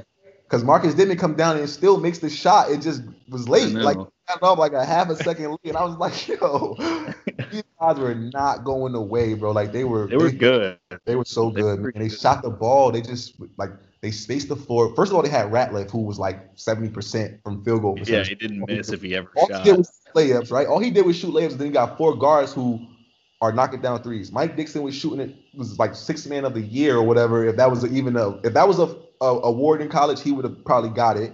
Then you had Kim English who was playing there four. So any four man had to come out and guard him, which was almost impossible in the Big 12. Um Pressey, who was one of my favorite guards, because he just controlled the entire like he just controls it for them. Um Dittman, Pressey, Dixon, and then the other Pressey who was just tough, just all around tough player, you know, like so they were just good and hard to guard, man, and they were not going away. And then yeah, man, they ended up having a good run in the tournament and all that, but shit, I don't care about that. We got the last laugh. Yeah, for sure. Uh, so I guess I don't know. We can get into a little bit about like the Final Four run. Um, that was a crazy run, and I guess with all of that, the ultimate question I have is when you look back on that run and that season, and even your whole career, like, do you do you think you should be in the rafters? Do you think your jersey should be in the rafters? Come on, son. You know how I feel. Definitely. Hey, I agree with you. I'm just wondering. Final four, a final four appearance on the team that we had, bro.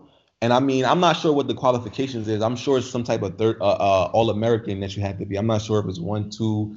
I don't know if they putting threes up there, but I, I, I, I was an All American, bro. So if we, if we talking All Americans, and we talking just like, I mean, you read off my stats, bro. Winning, like, just being solid for four year, four year starter. Like, not to toot my own horn, but I don't see if I'm not up there, then I don't I don't know, man. Like no, I think I I totally think you should be. up- I mean, have how does that even happen? Like, has anyone talked to you about that, or like, what is even? nah, nobody's talked to me about it yet. I'm pretty sure T Rob and Marcus are gonna be the next two, if I'm not mistaken.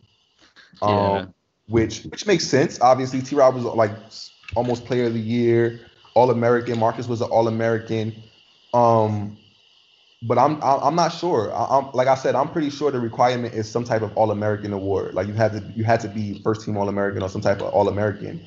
Um, and like I said, I, I I was. I mean, it was 13, but shit, Still all American. All American. You kidding me? Yeah, no, I'm I'm very much behind the get Tyshawn in the Raptors as soon as possible. So I, I kind of I want to touch on the 2012 run a little more. I mean that run was insane. Obviously, I felt like you guys were trailing in almost every game, and it's almost like you guys like thrived in those situations. Because like even with the even with the Mizzou game earlier, you guys were down like 20, and maybe that game kind of prepared you guys. But struggled all night to score and then found a way late. even before that, even prior to the tournament, not to go all the way back again, but like we had games that year. Davidson, we lost in the sprint center after I had surgery. Mind you, I had surgery um like the day before the Ohio State game when we played them at, at home and had surgery Sunday night. So I had surgery no, I had surgery. I got hurt on Wednesday, had surgery or played Saturday against Ohio State. We beat Ohio State. I had surgery Sunday morning, and then we had we played against Davidson at the Sprint Center that following Saturday. I didn't miss any games or practices.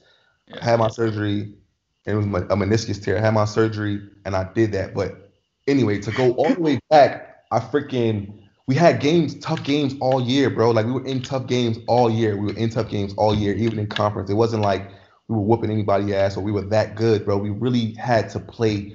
Me and T Rob had to score the ball at a high level, and we needed Travis to be a defender. We needed Elijah to be who he was, who I think was our best player in the tournament. Like we were prepared. We were super prepared for these moments because we had been in them all year. It wasn't like we weren't kicking ass. We were like we were dog fighting ourselves to every through every game. And so when we got And to you- when we got to the tournament and we had to play against Detroit, it was a you know I remember it being not so like not so close of a game.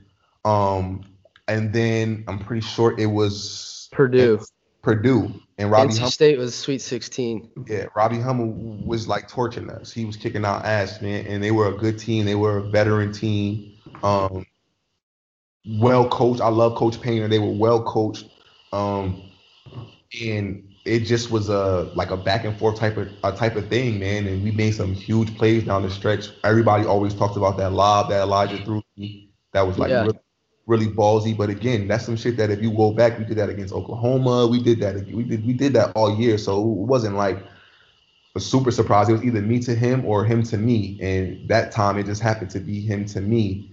And had a huge moment, had a huge moment, but it was it was just it was it was amazing, man. That was a huge game. Elijah played great that game because I don't. Me and T. Rob didn't really play good up until about North Carolina. Like we didn't have Yeah. really good good outings, but Jeff was huge. Yeah.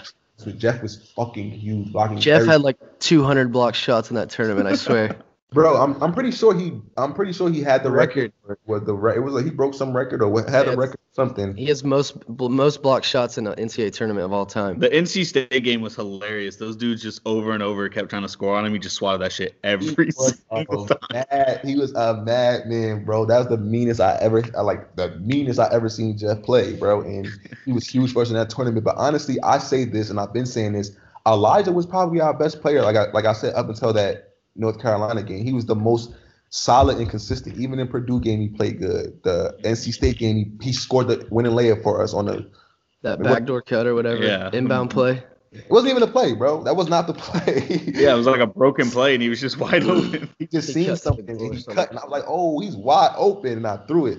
Layup, game over. Um, No, he was like perfect in the tournament that year. I s- like he hit big every big shot you wanted him to hit. Played so good. I don't know why he didn't go. This is what I'm saying about Coach Self. I don't know what he does, but there's no reason why Elijah. Elijah probably would have got drafted higher than me that year. He would have went for sure if he left, but you know, it's I don't know, man. But he was huge for us. Jeff was Jeff was huge for us, and Travis was just Travis, but times two. Like he was more solid. He made shots.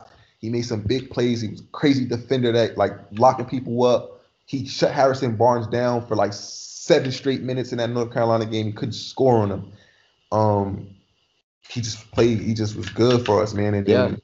then we got to North Carolina, man. I remember, right? Like I remember this so vividly. Like the night before, I had been like, I don't know, like not really like nervous, but like if I don't, if I if we don't go far or make a run, I may not, I may not get drafted. And now I have to think about it. It's not like I'm trying to like bail out on my team or leave school. I'm a senior now, so this is what I have to be thinking about.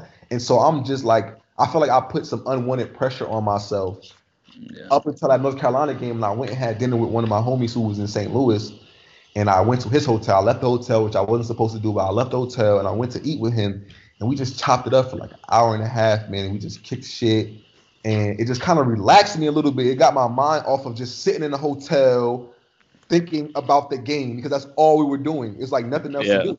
Thinking about the game, sitting in this hotel, everybody partying. We getting videos of the school going crazy, everybody having fun every time we win, and we just sit in the hotel thinking about what's next, the next mm-hmm. opponent.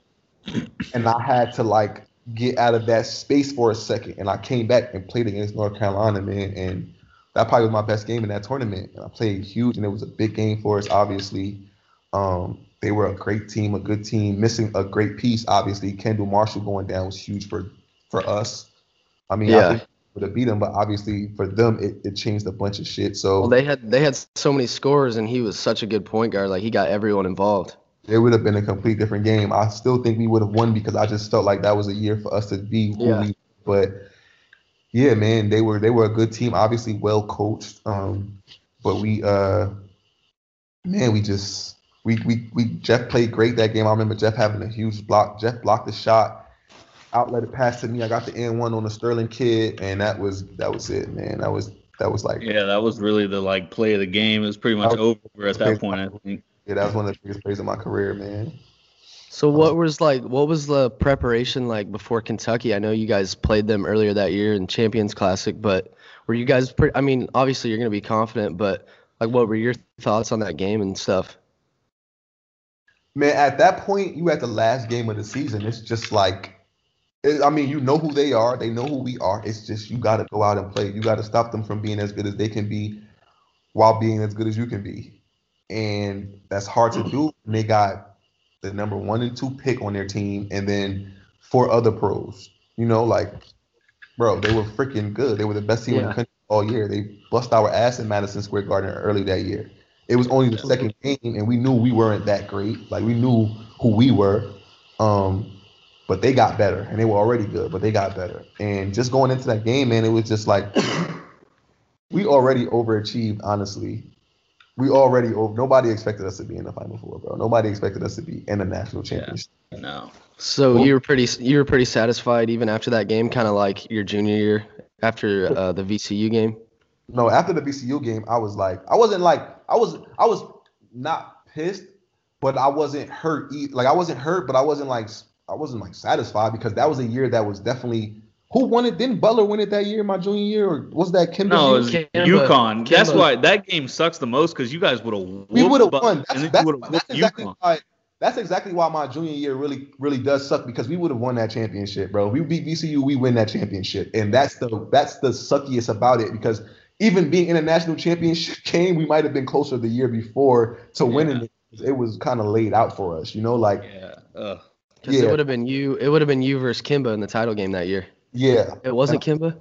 It- yeah. Shabazz. That was No, it was Kemba. It was Kemba. He, Yeah. Because Kemba's, in that 08, Kemba's in that 08 class I was talking about Yeah. earlier. All those guards too. He's one of the he's one of those uh dogs too that I have been playing against my whole life. I played against Kemba a hundred times in high school and like AU and shit. Like, so you know, I was licking my chops. I was ready. Mhm.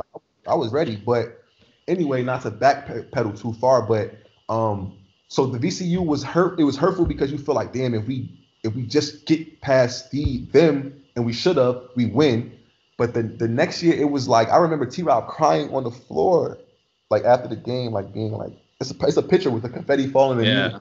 on the floor, and I'm like over it, like trying to pick him up, and I remember like telling him like, bro, I mean, we just lost, but bro, we are about to go to the NBA. like, we like hella overachieved, bro. Like this is nothing at all to be crying about, bro. Like I was definitely happy with how my career ended. You know, like I was super satisfied with how my career ended, man. Like, and it would been it would have been worse if I went out my senior year, like I went out my junior year to like a, a team that we were just flat out better than and should have beat. Yeah.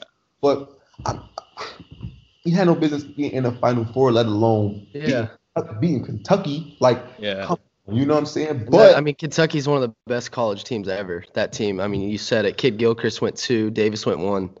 the best college teams ever. That team. I mean, you said it. Kid Gilchrist went two. Davis went one. And then you had Doron Lamb and Teague. That team was insane. Jones, T. Jones, Darius, Darius Miller, Yeah, Terrence Jones.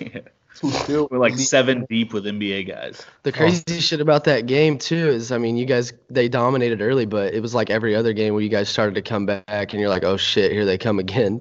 I say this every day, bro. If we had two more minutes left in that game, we win, bro. I remember one huge play, bro. This is when I knew Anthony Davis. First of all, Anthony Davis was the best player in that game, and he probably scored seven points. yeah, that was, was crazy about him. He had like 11, re- 12, 11, 12, or 13 rebounds. He probably had like five or six blocks, four or five steals, like six assists. He was legit the best player in the court. And I remember one play where he was standing in the paint somebody penetrated and kicked the ball to Elijah in the corner, and he just like took one step and just jumped straight up. Yeah. And Elijah went to shoot the ball, and he seen his hand and came back down, and they called it travel, bro. Yeah, it, that shot would have cut it to like two or three, right? There was like forty seconds left. Yes, yes. But Anthony, Uh, yeah, that one hurt. from underneath the basket, he takes one step and just jumps straight up and gets to Elijah where Elijah can't even shoot it. He can't even shoot it. When I'm telling, I told him just shoot it. He's gonna block. it. It's gonna go out of bounds. Shoot. We're gonna get it back. Shoot it. He comes down. He didn't like. He, like he's like, oh shit. And he comes down, bro. They call it traveling. that was the game. You know, the I game. think the craziest play to me was uh, when Lodge had it up. I think it was Lodge had it, and you went back door and had a layup, Just to say and that. Kidd-Gilchrist literally came out of nowhere. That was one of the craziest blocks I've seen in my life. I killed him on that back door, but I couldn't dunk it like I did against Missouri because he got Anthony Davis. So Yeah. I'm thinking, just finish it. So I go to reverse it, bro, and I just see the ball going back the other way. And I was like, where the fuck did this guy come from, man? And another huge play, bro. Like they were just good. But I, again, like I said, I was super, super, super satisfied with how that ended, man. And I, I'm pretty sure T Rob got over it pretty fast too. Cause we Yeah, he, he got a nice little paycheck pretty quick, so yeah, he was was very in LA good. on- bro, that, that game was on Tuesday. We got back home Wednesday. Me and T Rob in LA on Thursday, getting ready to like sign agents and shit. Like Yeah. in Greystone, going crazy, like going up, getting shout outs. Like, oh, we got the national championship, Kansas Jayhawks in here. Like, you know, we were like, yeah, it was it was legit, man. We had it was a great, great year. We hella overachieved, man, and that was Yeah. like the the best. That was my best basketball year, man, to date. To Yeah, date. Yeah, and I mean the feeling with KU fans even was we were just everyone was so proud of that team, and no one was really that upset after the title game. I mean, Kentucky was kind of expected to win, but it was just everyone was so proud of that team.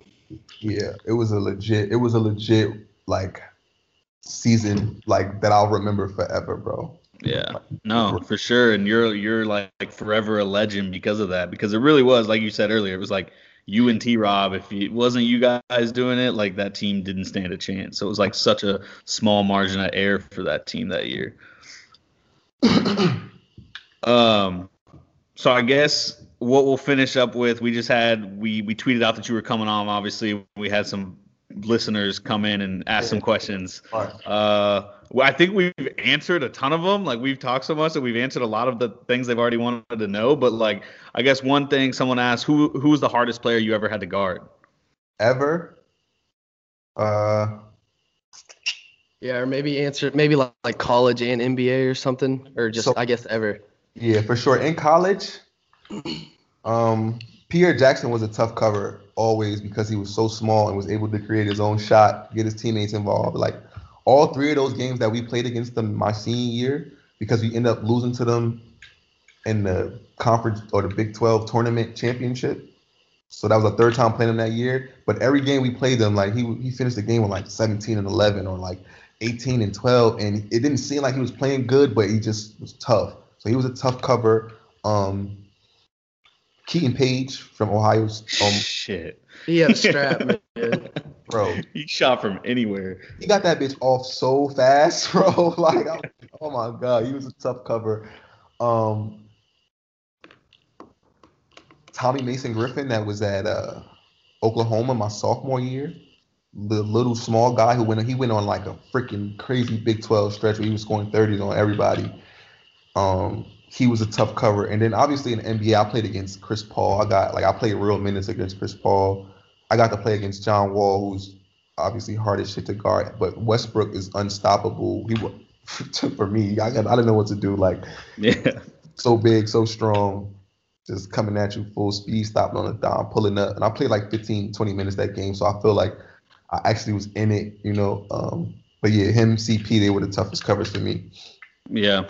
Um, do you have like a do you have like a funniest Bill Self story? or is it kind of that time he came in and just roasted you for the uh, the whole role player That thing? was so funny at the time, but it's funny now. it's funny now, but a funny Bill Self story. yeah.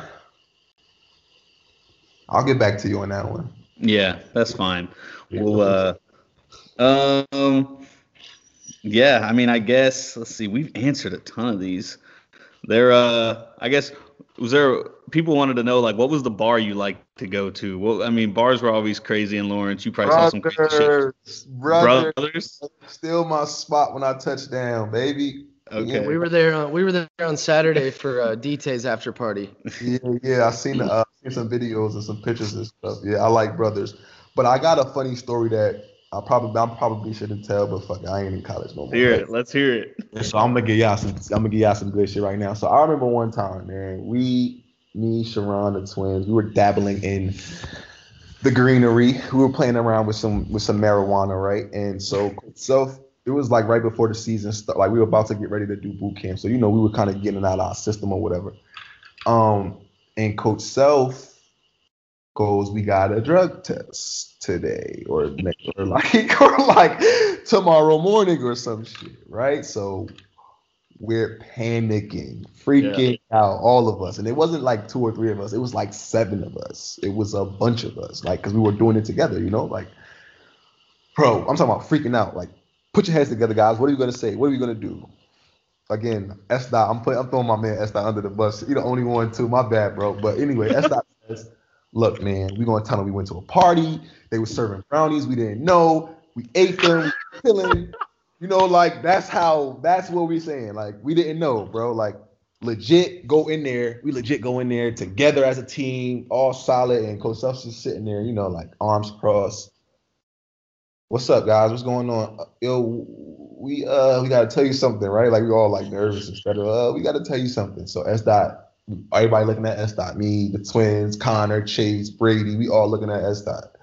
Uh, what up, bro? He goes, Coach went to a party uh this weekend, man. We didn't, we don't know if it was, but we think it was because we felt a little buzz, but we ate some brownies, so I don't know about that drug test. He goes, oh, okay.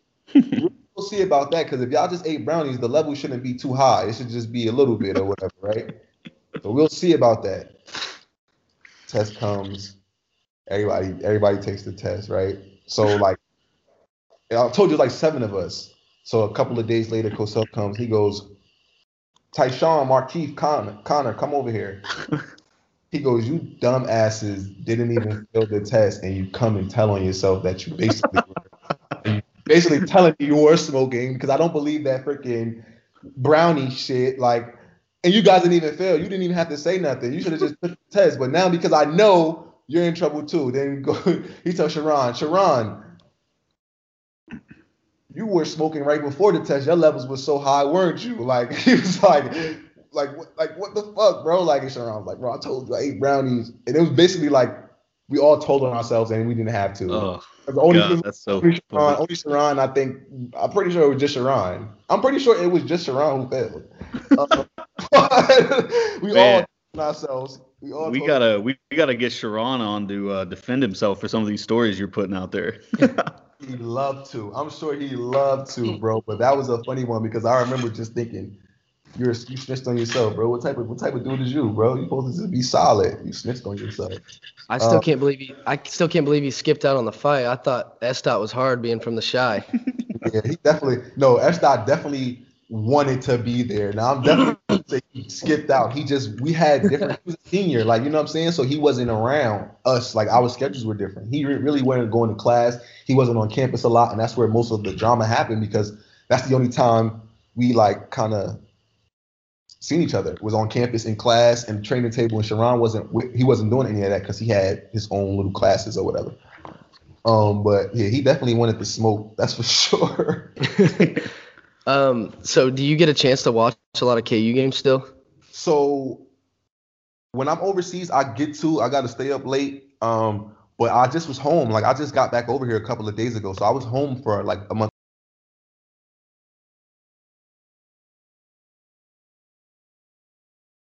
On it as much as possible for sure. because I mean Bill Self has another badass point guard, and I know you were tweeting about Devon the other day, and I know you were at Allen with your son a few weeks ago.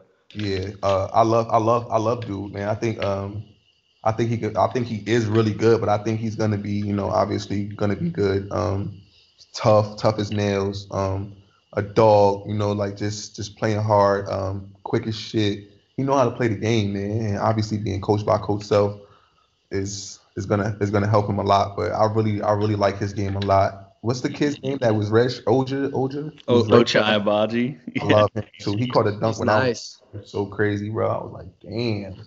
Yeah. They were certain this kid. Like, what the hell? It is Um, crazy. It's one of the crazier stories I can remember seeing. Yeah, he wasn't gonna play a minute this year. Yeah, that's ridiculous because he's definitely like really good and probably should be playing. But um, I love their team, bro. Uh, it Yeah. sucks that Doke's down, man, because that puts us. It makes the team look unusual because you don't have that like that big that's like catching lobs or you throwing it over the top too. You know, like it's a different. Yeah, rim protector. Yeah, it's a different style of play than we're used to seeing. I feel like from Kansas. Um, but Dedric being so good and being so versatile is legit, and it it, it kind of like takes away from that. You see, you see where you see where not having dope like hurts us. Obviously, just that big, big presence, but like Dedric being so versatile and being able to do so much, it takes away from a little. It takes away from that a little bit. So I mean, I, I love I love those guys, man. I love watching them play, and I hope they keep this streak alive, boy. I really Yeah. do. I think uh, I think they, they might have to go six and zero, man. But they I think they can do it. They can do it. I mean, shit. If anybody could do it, Kansas can. Yep. Yeah, we somehow find a way every year. This so- feels like one of those years, like you referenced that 2012 year, where Bill Self's going to coach his ass off for them to win. I, even said, I even think he said something like that before. He's gonna have to coach, or he having fun coaching these guys and really having to get to it because you know they're young. We got a lot of young guys. Dedric's first year playing, like first year actually playing. His brother's first year actually playing. Uh, uh, Grimes is a freshman. O, like you said, Ochai is a freshman. Freaking Dotson's a freshman.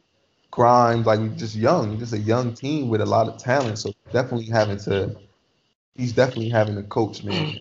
I mean, he's one of the best to do it. So that's not that's Yeah, no question. Yeah, that ain't nothing at all. Yeah. So all right. I mean, hmm, I don't know. I don't Yeah. think I have anything else for you. We've gone quite a while, man. We really, we really appreciate you doing this. This has been a lot of fun. I mean, we're super grateful, and you're obviously the model of consistency at KU. I mean, like you said, your numbers went up every year, and hopefully get your number up in the rafters someday. And we'll fight that fight. Man, that'd be dope. I appreciate you guys having me, man. I'm glad I was able to do this, man. I hope everybody in the fucking world tunes into you guys, man, because this was dope. Yeah, we'll have something out tonight, and I mean, hopefully, hey, if you ever want to hop back on, just let us know. We'll get you on again.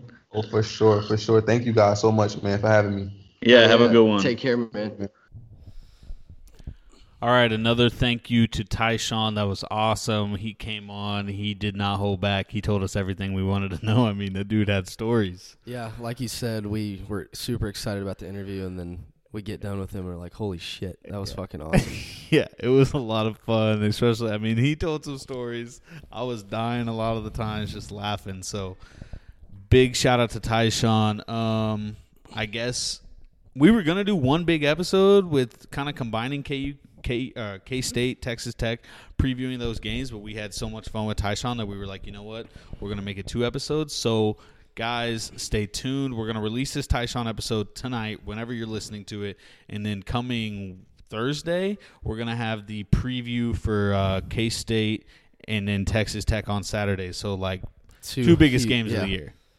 Maybe a must-win at Tech on Saturday. Maybe by the next time after the next episode, we might have our answers for if we win the Big Twelve. Like yeah, hundred percent. And Mondays, I mean, I think Monday's a must-win no I matter mean, what. Monday, yeah, You Monday is an absolute must-win. Can't get swept by K State, and we could be two games back going into that game because K State has an easy one Saturday, and we have one of the toughest road games of the year. Yep. So I mean, if we, if we beat Tech, man, that game uh, Monday will be one of the more wild atmospheres in Allen Fieldhouse. I think it is. It's going to be either way, but I just want to beat Tech. We'll talk about that all next episode. Bill Self has a week to prep.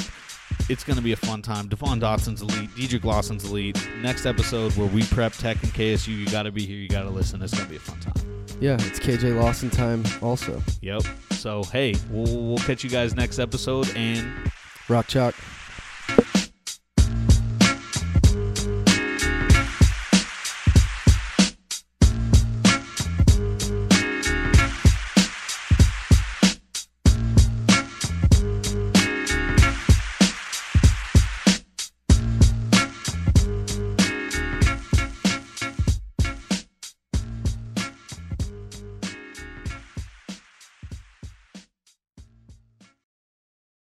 The headlines remind us daily the world is a dangerous place. The elites in charge say everything's fine, stop noticing. But you know better. And your gut knows that time is short to prepare for a world that is four missed meals away from chaos. My Patriot Supply has helped over 3 million families become more self reliant and is the company Americans trust to prepare. Go to mypatriotsupply.com and secure their best selling three month emergency food kits. Each contain delicious breakfasts, lunches, and dinners, averaging over 2,000 calories per day.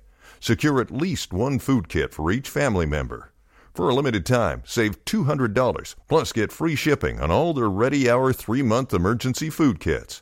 You're not ready if it's not Ready Hour Foods.